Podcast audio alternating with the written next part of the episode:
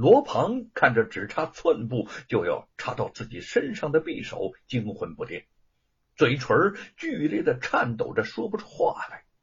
吴承恩走到他的面前，弯腰将匕首拔出，塞进他不住颤抖的手里，调侃着说：“呵呵我看呐，你拿笤帚也比拿这个强啊！”说着，便和玉凤转身而去。贼儿望着吴承恩远去的背影，禁不住有些佩服。好家伙，没想到吴承恩有这么大的胆量啊！罗庞怒视着贼儿：“你说什么呢？啊，你说什么呢？”贼儿马上意识到了失误，啪啪就狠抽了自己两个大嘴巴。玉凤和吴承恩走了一段路。想起自己刚才若是晚来半步，那吴承恩肯定遭毒手了，当真是惊险后怕呀！玉凤来的这般的巧，吴承恩也有些好奇，笑着问道：“难道你料想我会遭人暗算吗？”玉凤说：“小时候啊，父亲就告诉我。”人生在世，害人之心不可有，防人之心不可无。你和美猴王把罗庞打败了，他是不会善罢甘休的。今儿的一早上，我的心里头就觉得发慌，担心你出事儿，所以你一出门，我就跟出来了。吴承恩欢喜的说：“哦，还是你想的周到啊！我早就说过，你是上天赐给我的。”玉凤抿嘴那么一笑，他就护送吴承恩到了染线铺，叮嘱了他一番，要小心在意，这才返回家中。到了晚上，是天空阴暗，月亮不知躲到了哪儿，满天的乌云黑压压的沉在头顶，冷风袭来，这个贼儿叽灵灵的打了个寒战，一边默念着。月黑风高夜，杀人放火天。他自己壮着胆儿，一边东张西望的向吴家的院门摸去。吴承恩伏案修改《西游记》，窗外阴郁的天气并没有影响到他的心情。他全神贯注的写着写着，似乎已经忘记了周遭的一切了。玉凤在旁边陪着他。看到他奋笔疾书的专注神情，玉凤的嘴角露出了一丝欣赏的笑意。难得白天他辛苦的看了一天的铺子，晚上回来还不忘写书啊。蹲在桌子上的美猴王显得有些烦躁，不安的用爪子抓挠着自己。玉凤有些不明所以的看着他。怕他惊扰了吴承恩的思路，将他轻轻的抱了过来。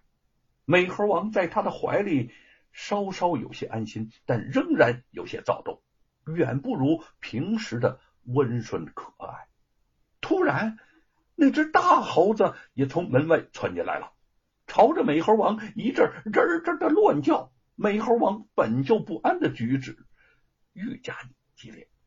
猛然就从玉凤的怀里头挣脱出来，和大猴子对叫起来。啊，这这这这这，两只猴子仿佛在交流着什么事情一样。吴承恩惊讶的抬起头来，望着两只猴子问：“哎，玉凤啊，你看他们这是怎么了？”“嗯，我我也搞不清楚。”玉凤同样不解其意，走到两只猴子的身边，弯下身去。看着他们，猴子们，你你们怎么了？美猴王看了他一眼，吱吱两声，突然向屋外窜去，大猴子也跟着他窜了出去。玉凤隐隐觉得发生了什么事儿，否则这两只很有灵性的猴子是不会有如此反常举动的。他从墙上摘下宝剑，转头对吴承恩说：“我到外面去看看。”啊！说着，便追着两只猴子走了出去。吴家的院子里，两只猴子焦躁的是窜来窜去。美猴王从墙头窜到地上，又从地上窜到房脊，大大猴子则围着屋子不停的转。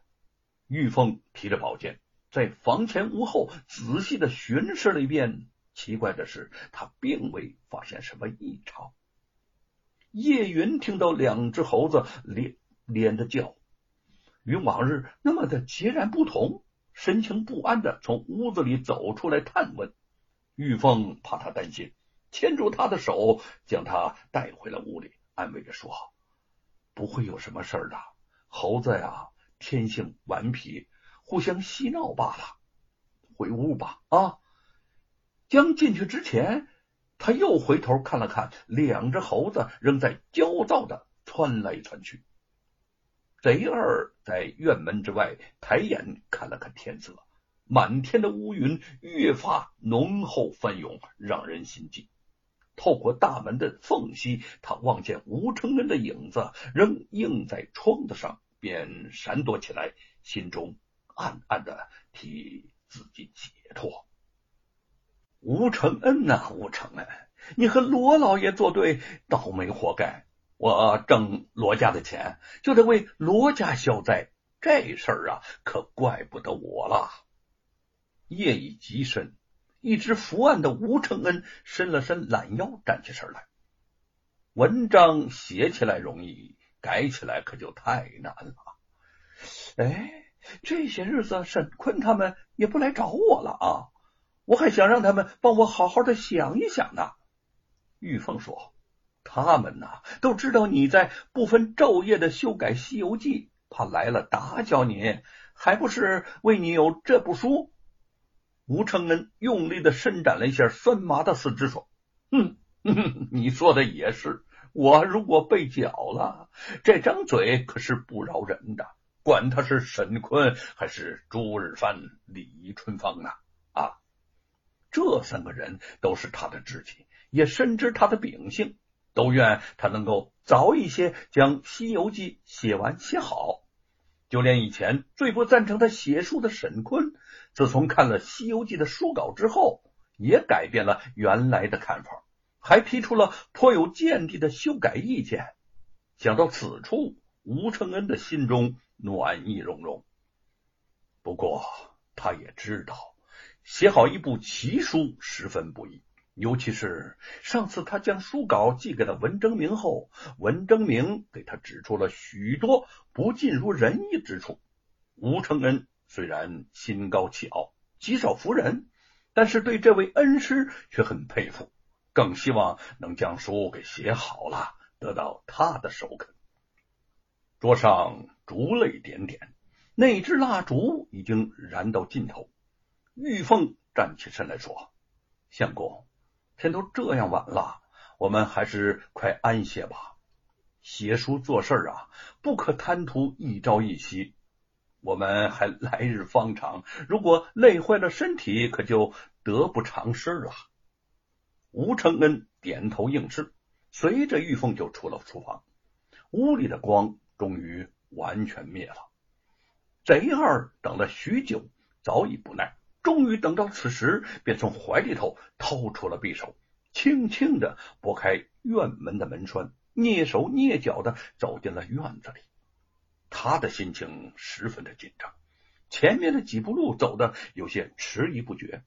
来到玉凤窗下，掏出火镰打着火，正要点着窗户，积蓄许久的乌云中突然划过了一道刺目的闪电，嘎！咔的那么一声，接着半空中响起了一声炸雷，咔啦啦啦啦啦啦啦，雷声轰隆，只震得天地欲裂。贼儿惊吓的手抖的都拿不住了火镰，转头抱着头就逃出了院子。这个时候，大雨倾盆而下，闪电雷声不断，漆黑的街道不时被闪电给照亮了。那种凄厉的惨白，让人简直不敢直视。贼二没命的狂奔着，一个又一个的炸雷在他的头上响起，他惊恐的再也跑不动，一头就栽倒了在地上。